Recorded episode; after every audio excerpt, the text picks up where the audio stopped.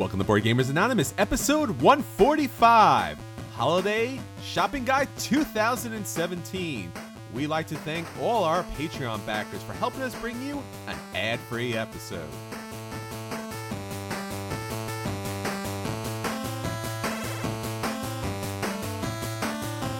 You're listening to a proud member of the Dice Tower Network, dedicated to bringing podcasters together for the greater good of gaming. It's sort of like Voltron, but with better lip syncing. Find out more at Dicetowernetwork.com. Welcome to Board Gamers Anonymous, the podcast about board gamers and the insane fun we have at the table together. This is Chris. Hey, and this is Anthony. Anthony, looks like we got through another packed full of fun and excitement con schedule, and now we get to settle down into the holidays, my friend. Yeah, man, it's great. Uh, we have not had a, camp, a con this late in the year before. So much fun. We recorded from the con, of course, so now we've had a week to kind of digest and think through it. But it's it was a lot of fun. I, I I really think, you know, we'll see what it looks like next year, but I really think it'll be something I want to do again. And now we have a bunch of new stuff to play over the next four months, during true. which nothing new comes out. So, Yeah, I really enjoyed PAX. Getting to play the Essen games in their first look area was outstanding.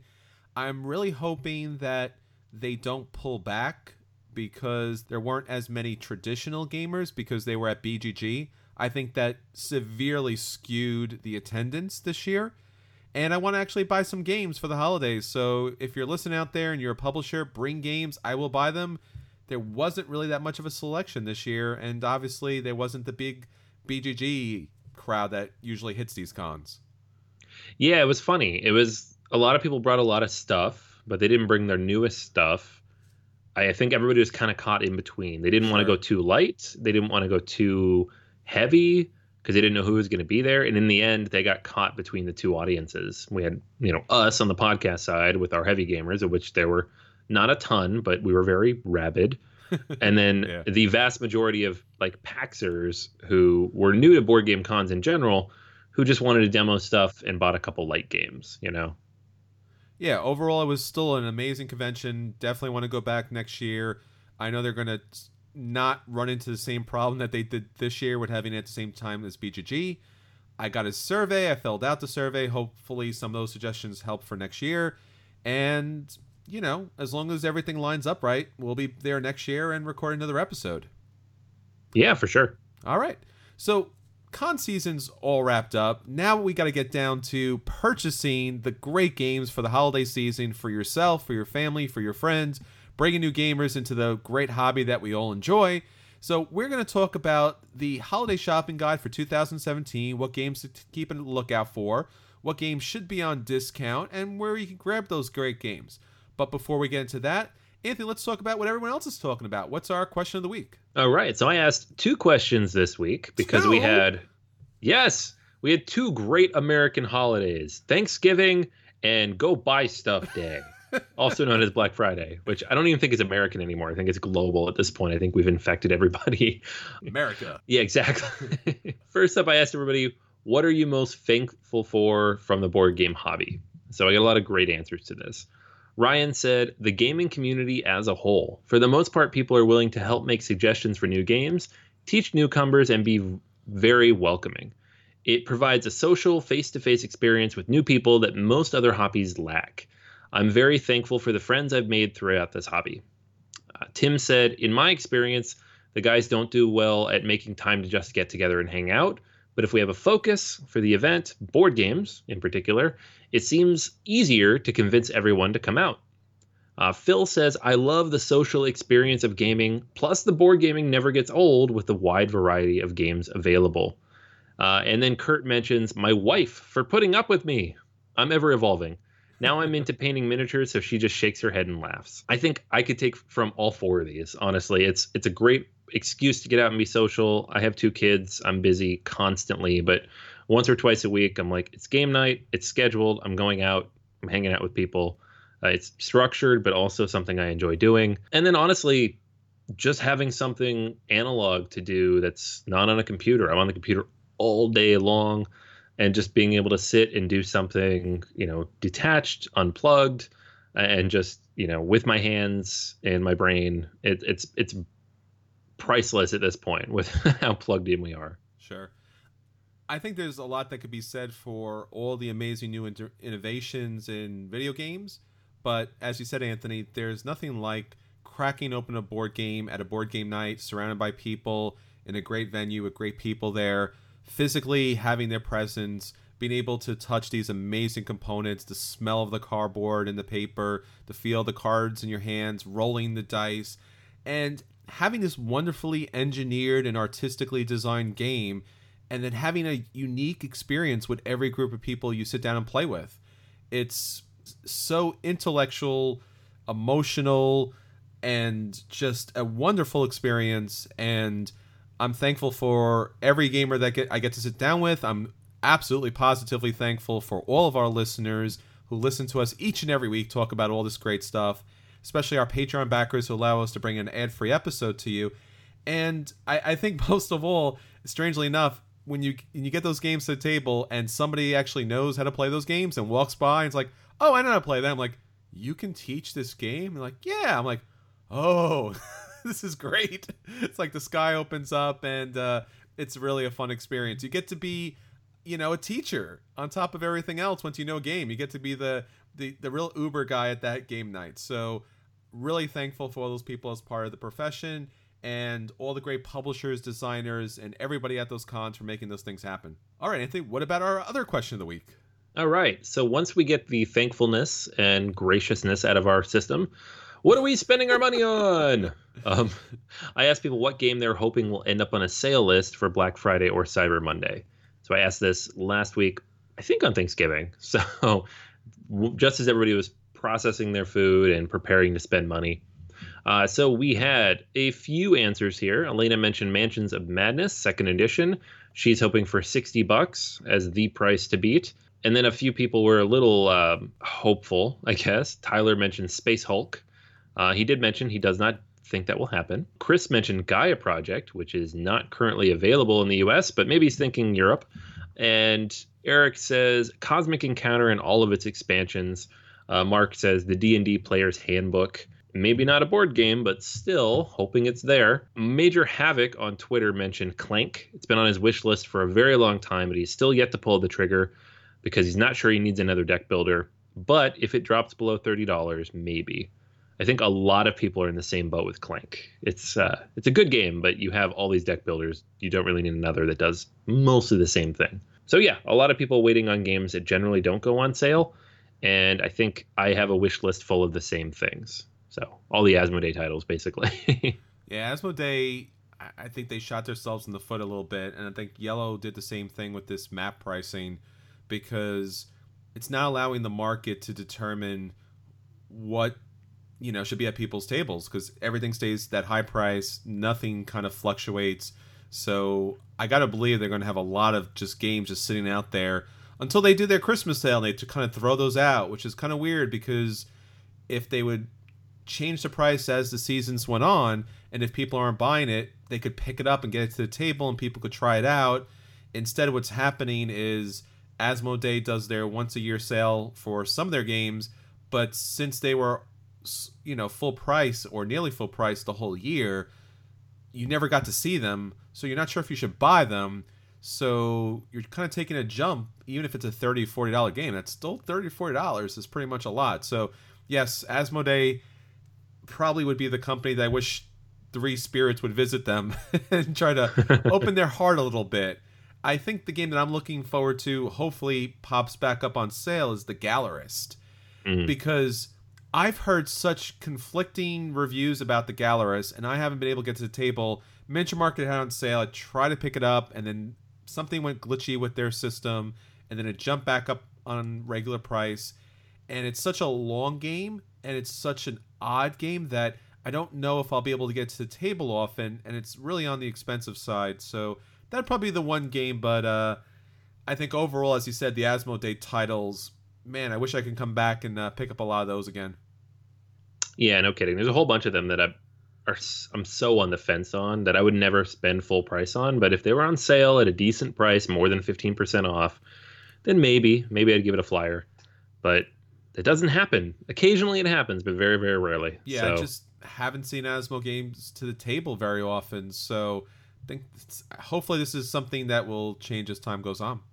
All right, so that's our questions of the week. So for this holiday episode, and especially a shopping guide episode, we wanted to skip ahead the acquisition disorders because basically our shopping list is going to be all acquisition disorders.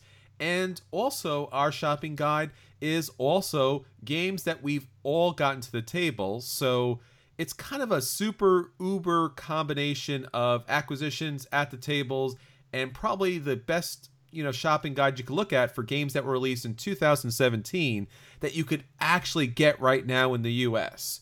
So, with that said, let's get on to our feature review. So, Anthony, we're looking at Cyber Monday popping up, and hopefully there'll be some great games maybe on Amazon, maybe on Cool Stuff or Miniature Market or many of the other great online realtors, or maybe your local friendly game store is doing a sale for the Black Friday kind of carryover to Cyber Monday, Small Business Saturday, and just generally the holiday season. So, Anthony, let's get started and uh, let us know what games we should be looking at for the holiday season. Yeah, for sure. So our goal here, guys, is everything on this list should be available right now. So there's a lot of good games that came out in 2017. We're not just going to talk about the best games. We have an awards episode coming up in a month or two. Uh, but right now, these are games you could actually go buy immediately from the publisher or an online retailer or Amazon and give them as a gift. So this is a shopping guide, not necessarily the best games of the year guide, although there are a lot of very good games on this list. And if you um, do have the means, this is a perfect Advent. yes. Yeah, we picked 24 games for you guys and not even on purpose. We were very excited when we counted them up. So if you can buy one game a day, by all means do so. all three of you who have that kind of budget. so yeah, the first game on my list is one that kind of snuck up on me at Origins this last year and I picked it up over the summer. Did a review of it on YouTube and that's Unearth from Brotherwise Games. It's not boss monster, so that's what? why it snuck up on me. this is a perfect game for people in that kind of light to medium entry level game area. People who liked boss monster or games similar to it. It's dice rolling, it is set collection, it is area control, and it's all of those things turned down to like a two on on the difficulty level. Um, artwork's fantastic, very accessible. Everybody I've played it with, especially people who are not gamers, really enjoyed this one and it, the price is very accessible as well. So definitely track down a copy of unearth if you can. Well my first suggestion is century spice road slash golem edition. Now i was lucky enough to pick up the golem edition at gen con 2017 but i've played spice road way way back when when it was even a prototype game. Now this game from plan b games is I gotta say, I really feel like if the distribution works out well with this game, and I'm not sure where it is right now, but if this game can get out everywhere, it's going to be the new gateway game. It's it's just it's such a solid, easy, beautifully produced game, and it really introduces some nice, you know, set collection, tableau building kind of mechanics that really you don't see anywhere else as refined down to the level here. Uh, Plan B Games is currently running a sale for their Golem edition, which I highly recommend. And if you have to choose between the two, check out which art you like better because it's the identical game. Although I think the Golem edition, the crystals, the colors kind of pop a little bit more, so it might help out friends of yours who might be uh, a little bit on the colorblind side. Yeah, the Golem edition is way better looking. Yes, so. absolutely. Although keep in mind, the this is a trilogy of games. This is the first in a trilogy, and Spice Road will match the theme of the next two. Golem will not. So if you're going to buy all three, something to keep in mind. All right, so the next one on my list, and actually the next two here are actually decently heavy games. Uh, but for me, this is the game for people who don't normally like co-op games because they're heavy gamers. That's Spirit Island. This is the co-op game that finally got me. I I don't dislike co-op games, but I like very few of them in a significant way. Spirit Island is a brilliant game, however. It's it's heavy, it's thematic, it has tons of different options and ways to play the game. There are no alpha gaming problems here because the characters and the deities you play are so complicated that you really can't pay attention to what other people are doing. This is a fantastic, fantastic thematic game and they got it back in print just in time for the holidays, so you can pick this up. Uh, the expansion, unfortunately, is not available right now, but it should be available after the first of the year. So if you pick this up for somebody and they like it, you'll have something to get for them for their birthday or another holiday next year. Yeah, I'm not the biggest co op fan myself, and I like heavier games, so this attracted me right off the bat. But I was still a little bit iffy about this game because it's a co op, but I was able to pick this up at PAX, and I can't wait to get to this table. Now, talking about games that you can get to the table are, are especially heavy games. The one I want to talk about is Lisboa. Now, this was a game I was really cautious about picking up. I didn't back the Kickstarter. I know Anthony did, but I did buy it at Origins and was a little concerned because it's a very pricey game. Although, thankfully, right now, I think Miniature Market even Cool Stuff has it both at a pretty heavy discount. So, really, now is the time to act. Even if you don't get the little Kickstarter extras, don't worry about that. The production is amazing. And while this is a very heavy game and a long game, this is a game that pretty much anybody from the medium to heavyweight gaming style can play. Beautiful production, outstanding gameplay, nothing that's going to melt your brain, but something that when you put down to the table, you'll be proud that you actually did. There's people out there right now being like, "This won't melt your brain." I don't think it does. I mean, it's the mechanics are somewhat pretty obvious there. I mean, you're you're you know you're building those buildings to build the public buildings that score those buildings and then you're producing resources. It's not an overly complicated mess that a lot of Euro games kind of break down to where there's like 15 different things you have to do. It's somewhat streamlined. You're playing one card a turn. That's basically it. Yeah, it's brilliant. I mean, it's one of my favorite games of the year by far. So from that, at the heavy end, we're going to go all the way back to the, the light medium end again, uh, and with Dice Forge. So this is the kind of game you pick up for somebody who really really, really, really likes dice because you get to build your own dice. Uh, it is a fairly simple um, worker placement stylish game where you move to different areas, take actions that allow you to build up your dice to make them stronger. And then the, on those dice, you're going to get symbols that allow you to purchase and complete various different things in the pursuit of points and eventual victory in the game. Very, very simple, very accessible by far. And if we were going to have awards right now, and I don't know if we'll have this award, but if we did, the insert of the year, because the way this thing unfolds and pulls out of the box makes it much, much more accessible than if it did not exist. It would take an hour to set up otherwise. but Dice Forge, and it is relatively inexpensive for an Asmodee game. I think it's right under that forty to fifty dollar mark for what you get in the box. It it is well worth checking out. Well, another game on that light to medium range is Pandemic's Clear. This is a smirk and dagger game that employs a lot of lightweight Euro mechanics as far as set collection goes, in which you are trying to kind of triage these emergency patients that are being dropped basically on your doorstep, and you have to treat them with the appropriate medicines, bandages, and everything else. And then there's kind of additional ways to kind of build up your cabinet, you know whether you're going to have a helicopter or you're going to have additional space for different medicines or bandages the game's got a lot of fun to it and it really kind of you know stands out when it adds in the app. Now this app is free and it's essential for the game. It has the timers in this game and it really kind of makes you feel like you're an emt running to an emergency situation. The, the game has a little take that in it but generally it's kind of a solid game for I would say you're light to maybe just medium weight gamers who are looking to play something that's a little more exciting on your game night. Yes, the thing will stress you out, but in a good way. In a very in a good, good way. way. Yeah. So speaking of things that will stress you out, this is the game for people who like abstract games but want them to be prettier and a little meaner. Uh, that is photosynthesis. Ah. that little subsection, the Venn diagram. So photosynthesis is a new game from Blue Orange Games. It is you are building trees. You are growing trees. I guess you would be growing them. The way it works is that the sun moves around the board. So at any point in time, you only get light points when your trees get sun, and you can block the sun from other players. So as you can tell, there's a lot of jockeying for position. Now, the only really way to score points in this game is to build your trees up to the highest possible level and then remove them from the board and claim points that come from removing those trees.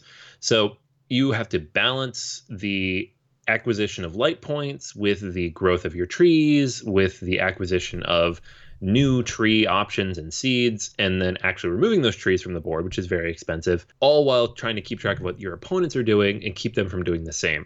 So, at its core, it's very much an abstract game, but because of the beautiful, beautiful 3D production here, the trees pop off the board. They're you know, actual 3D uh, cardboard trees.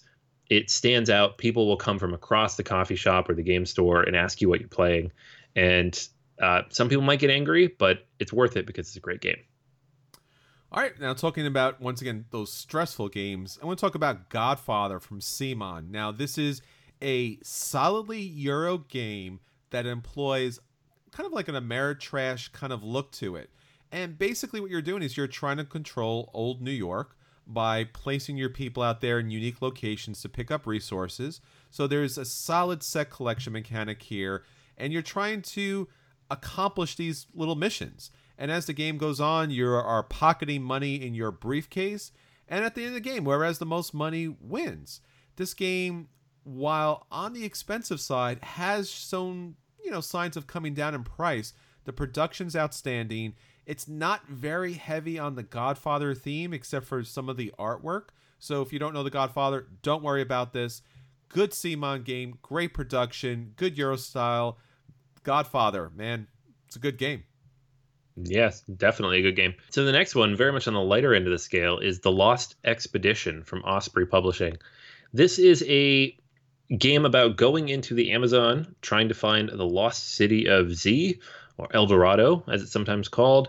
And it is a cooperative game, but it also plays solo, which is how I've mostly played the game. And it is a quick, very accessible, lot of fun card driven game. Comes in this great little folding bookcase box. Very simple rules. There are a couple different ways to play it. Uh, you can race each other or you can work together to try to get to the end. So it's not necessarily just co op, it has a competitive mode. And the combination of different ways to play it with the very solid solo experience here and the decent challenge of trying to get through the Amazon jungle without dying make this one of my favorite kind of 15 to 20 minute card games of the year. Well, another kind of quick game here is the Quest for El Dorado. Now, this is a really unique racing game in which you and I guess a friend there are trying to race throughout these kind of unique jungle, water areas, sand areas, and you're collecting cards allowing you to traverse this area.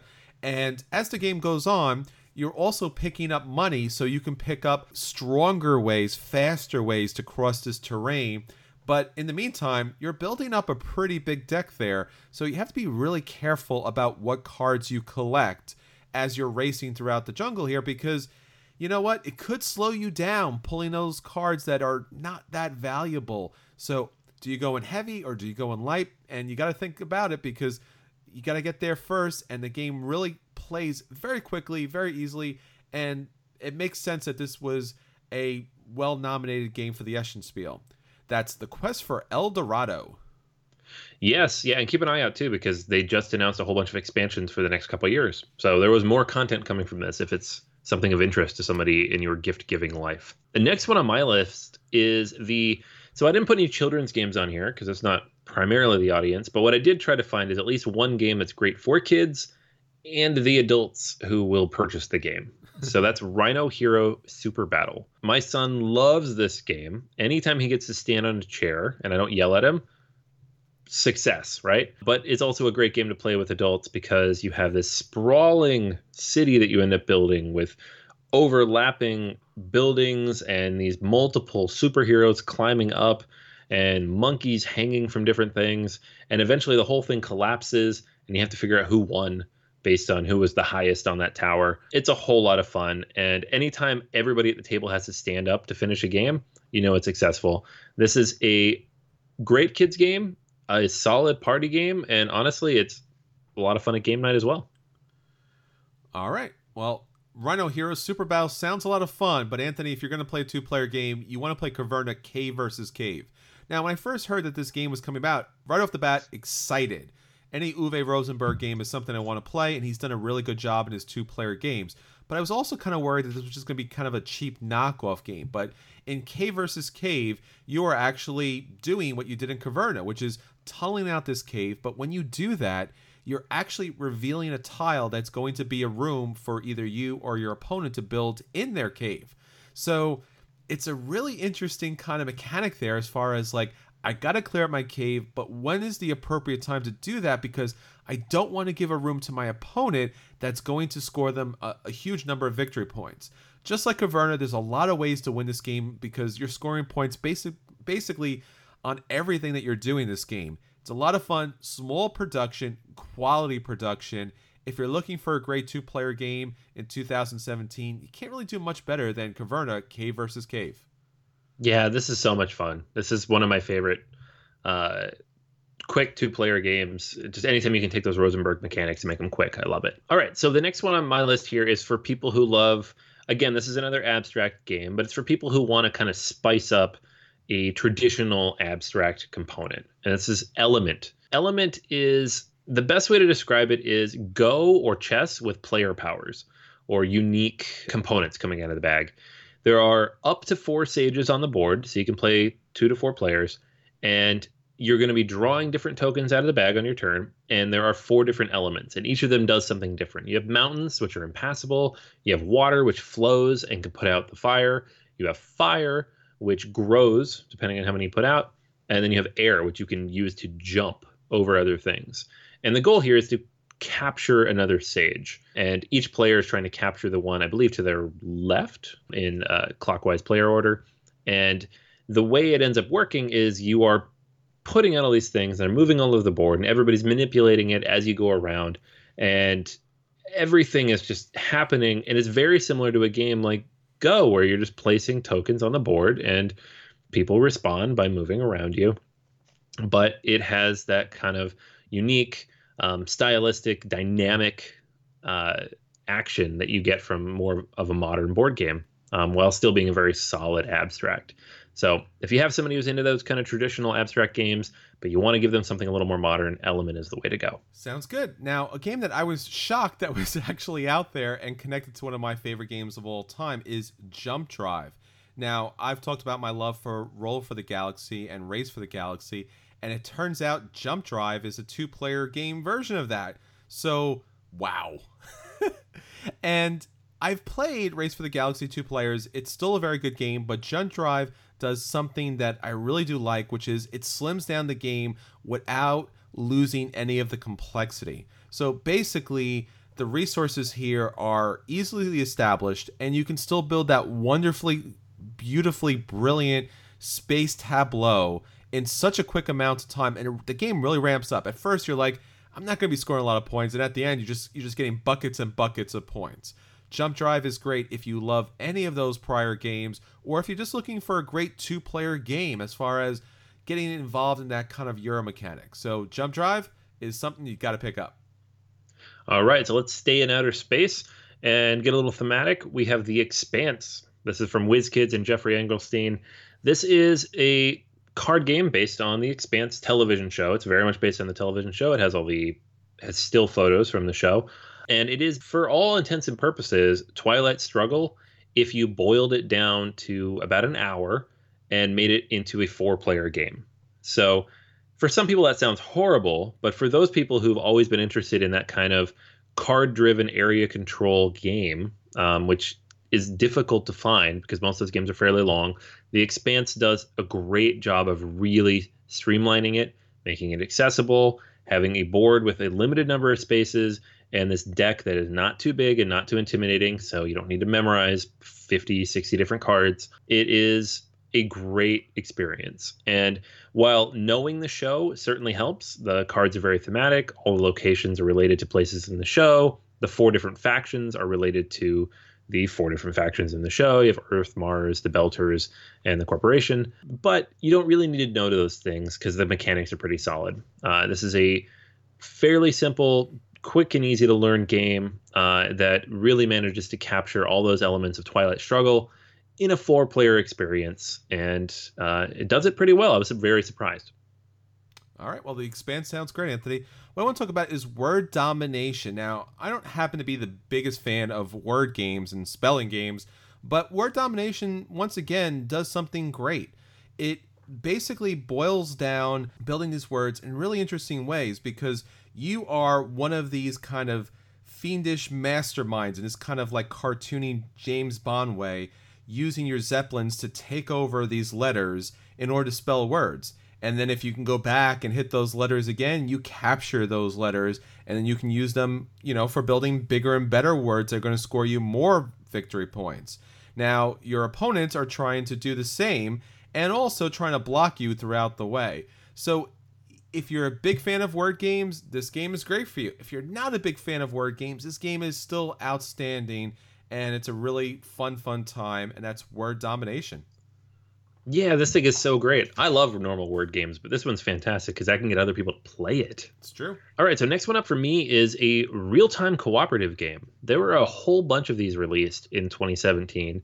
I think this is a genre that's kind of growing as people like those quick, accessible, kind of filler level co op games. But this is the one I liked best, and it's called Dungeon Time. It's from Ares, and you are you're basically building a backpack of different items and then you have to kind of remember the order in which they come out so that you can play them in a certain order without busting um, as a group. So you can play it as a full group of people. You can play it solo. Um, I actually like this one pretty well solo because it's very accessible, and it comes with multiple different decks of items and possible um, quests you have to complete, which tell you which items you need, and you can mix and match them. So there are lots and lots of replayability in the box.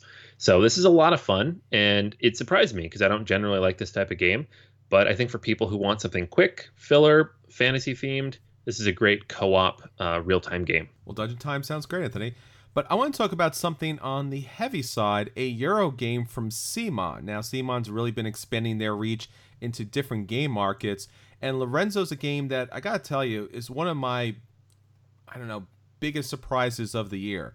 Now, I really did enjoy the Grand Austria Hotel, which is the same designers that did Lorenzo here, but there's just something about Lorenzo that's just really, I don't know, quintessential for Euro board gaming. Basically, what you're going to have is different markets out there with these different cards that you're going to be able to purchase. And once you purchase those cards, they'll be part of your market. There's the green cards, they're going to be able to do production, the gold cards, which are going to score you money, amongst other things blue cards, which are going to score you end victory points, purple cards, which are even the bigger end game scoring points. And that simple concept and being able to purchase the cards in a really easy way, but being able to block other players because you got there first and you made everything a lot more expensive. And then adding in dice in a very Feld esque kind of way, where depending what you roll is what you can do for that round. Really interesting, really exciting and so much fun. Uh, Lorenzo from CMON is something that if you're into Euro games and you want to play something new and different, but yet feels like every other great Euro game, it's really one to pick up. Yes, yes, this thing is fantastic. It's one of my favorite games of the year, and um, all the things with Grand Austria Hotel that didn't quite work, this one fixes. Definitely, absolutely. All right, so another really big, a game that looks like an abstract game, but ends up being kind of a decent, heavy strategy game in the filler category, yes, those exist, is The Climbers. This one was reprinted by Capstone Games, uh, came out over the summer, and it is a game in which you are building a tower of blocks and moving up your climber and trying to get to the top. It again, it looks like an abstract. It's really not quite an abstract game. It does have kind of a, a strategic feel to it, but it is perfect for those heavy game nights when you're playing a capstone game or Lisboa or Lorenzo or any of these other heavy Euros that we talk about and want something that's only going to take 20 or 30 minutes, this game is a great, fantastic addition to your game bag if you have the strength to carry it because it weighs about 20 pounds. Sure. Well, I think Capstone being kind of starting to be known as the heavy gamer kind of company if they couldn't do a heavy filler, they would just do a heavy filler, right? Just yeah. either way, Perfect. it's got to be heavy. So yeah, this game looks looks phenomenal. It was a game that was out quite a while ago, so this reprint is most welcome. I know it's on sale in a number of different places, and as Anthony said, don't let this game scare you off as being abstract. It has a lot of heft to it. So there's all my puns for this game and that's the climbers. All right, so let's talk about Port Royal. Now, this is the opposite of the climbers in a lot of ways because basically it's just a deck of cards, But Port Royal is so interesting because it's a press your luck game that doesn't, you know, come off as a very light game. It's a very interesting dynamic game in which you are out at sea and you are, as I said, pressing your luck to see how many ships are going to come out there to mess with you. And in the meantime, you are trying to provide the best market for yourself and for the rest of the people at the table. So it's a very inclusive game. So once your turn comes up, everyone's going to possibly, unless you bust, possibly have a shot at the market, which makes the game very interactive. It's another set collection game where you're trying to meet certain end conditions I recommend playing with the variant, which kind of really uh, tightens the game up just right. Uh, this is a light, as far as cost is concerned, game, and it should be something that's part of your normal rotation. That's Port Royal. This is such a good game, and I'm really, really hoping Steve Jackson brings the expansion over soon. It's a very, very light, simple expansion, but it adds a really cool wrinkle in which you have to complete different contracts throughout the game. But even without that, if you play with the variant, this game is fantastic. Yep. All right. So the next one on my list is Barenpark. This was released by Mayfair Games this year, and it is one of apparently about 275 Polyomino games released in the last year and a half. Um, most of them by Uwe Rosenberg, but this one's not from Uwe Rosenberg. And you, in this game, you are building a bear park as you might have guessed. You will be drawing different tiles, drafting them from this board uh, available in front of you, uh, and as well as possible other kind of generally available tiles that you can get in, in numerous ways, and filling in your park. You'll have one tile to start. As you fill in your tiles, you'll get new tiles. You'll have four of them total, and you're trying to fill all of them. And then once you've filled all of them, you're going to score points based on certain achievements, how much you've filled up, and the several other different scoring mechanisms. Game takes 15, 20 minutes once everybody knows how to play. It's very simple, it's accessible, it plays a larger player count very well. Of all those Polyomino games that have come out in the last year, I think it's my favorite. And it's the one I would recommend if you really like tile placement and those goofy shaped tiles. Well, that's high praise, man. I know you're a, a big Polyomino fan, so and not being Uwe Rosenberg, I don't know. I think it's gonna be some problems later. yeah, I know. Well, we'll see. He's got like two more in his trilogy coming. They could beat this later, but not this year. Not this year. Sure. All right. So I want to talk about a game from Cosmo Games, a game that typically I would not be into because while I do have a lot of friends who are into party games, it's typically not the game I lean towards. But this game came on the market on Origins, blew up at Gen Con, and everywhere I go, people are asking about that, and that's Word Slam. What's really interesting about Word Slam is basically you're doing everything else you've ever done in a party game, which is you're trying to communicate to your team a word or concept.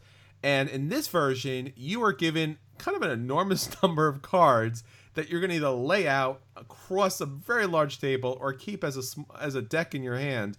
And you're going to use nouns and verbs and adverbs and adjectives to be able to describe what this concept is. But the challenge here is that all the cards in your hand, while there are many, typically aren't going to be enough to be able to describe that word. So depending on how you play those cards, what how they're arranged, how you move those cards, it's going to give that person, you know, the best possible clue. But you know what? That's not the end because if that was, that would be every other game. But your opponent and their team are doing the same exact word. So as you're making guesses, you're giving information to the other team and vice versa. So it's not only you're getting information from your kind of team captain here who's putting out the words, but you're getting that from all of their other team members.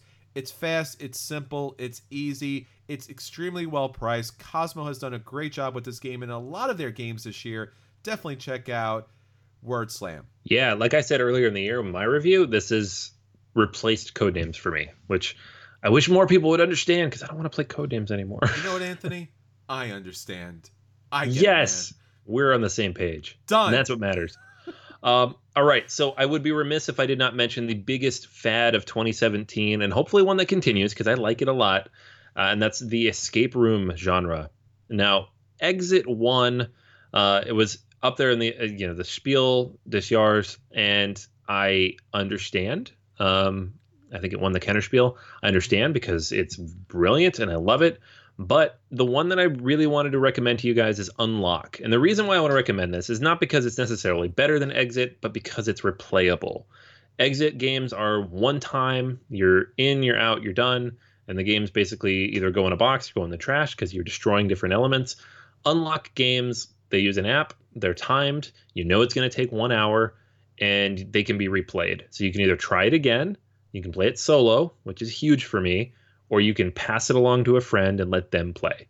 And the fact that Asmodee of all companies is releasing a game that can be passed along to a friend to play without having to be purchased is fantastic. Again, I really like the exit games as well, so I would put these up there if you really would prefer kind of that style of of uh, escape room game. But if you don't mind the app, Unlock is the one that I would definitely recommend to check out. Um, perfect game for Christmas morning. Well, on the heavy side and on the war game side, at least as war game as we get, is 878 Vikings. Nope, it's not a phone number, but it's probably the best war game that came out in 2017. Now, why I really enjoyed this game is not only is it wonderfully historical and it has the miniatures, which are a great upgrade from their prior Academy Brothers and Sister games. This game does something which I haven't really felt in a lot of other war games, which is the intensity that comes along with either defending an invasion or being the invader and just kind of like pushing in really hard from different directions, utilizing attack cards and kind of a little bit of a deck building element to it if you use kind of the advanced rules. 878 Vikings, great game. War gamers gonna love this. Board gamers are going to love this and really kind of open up your eyes into a new kind of genre of games. This is something you should definitely check out. It was kickstarted, but now it's pretty much everywhere and you can pick up at a good price. That's 878 Vikings. Yeah, 1775 Rebellion, which was the first in the series of I think it was the second actually, but the one that really kind of hit big with this system is one of my favorite games. And then 878 Vikings came along, and now it's one of my favorite games because it does the same thing with some really cool additional mechanics and some great asymmetry. So definitely worth checking out. Definitely. All right, so that's everything from our holiday shopping guide 2017. Hopefully, many of these games will be on your upcoming holiday list and hopefully on heavy discount for this coming Cyber Monday. Until next time, this is Chris. And this is Anthony. And we'll save you, your family, and your friends all a seat at our holiday table.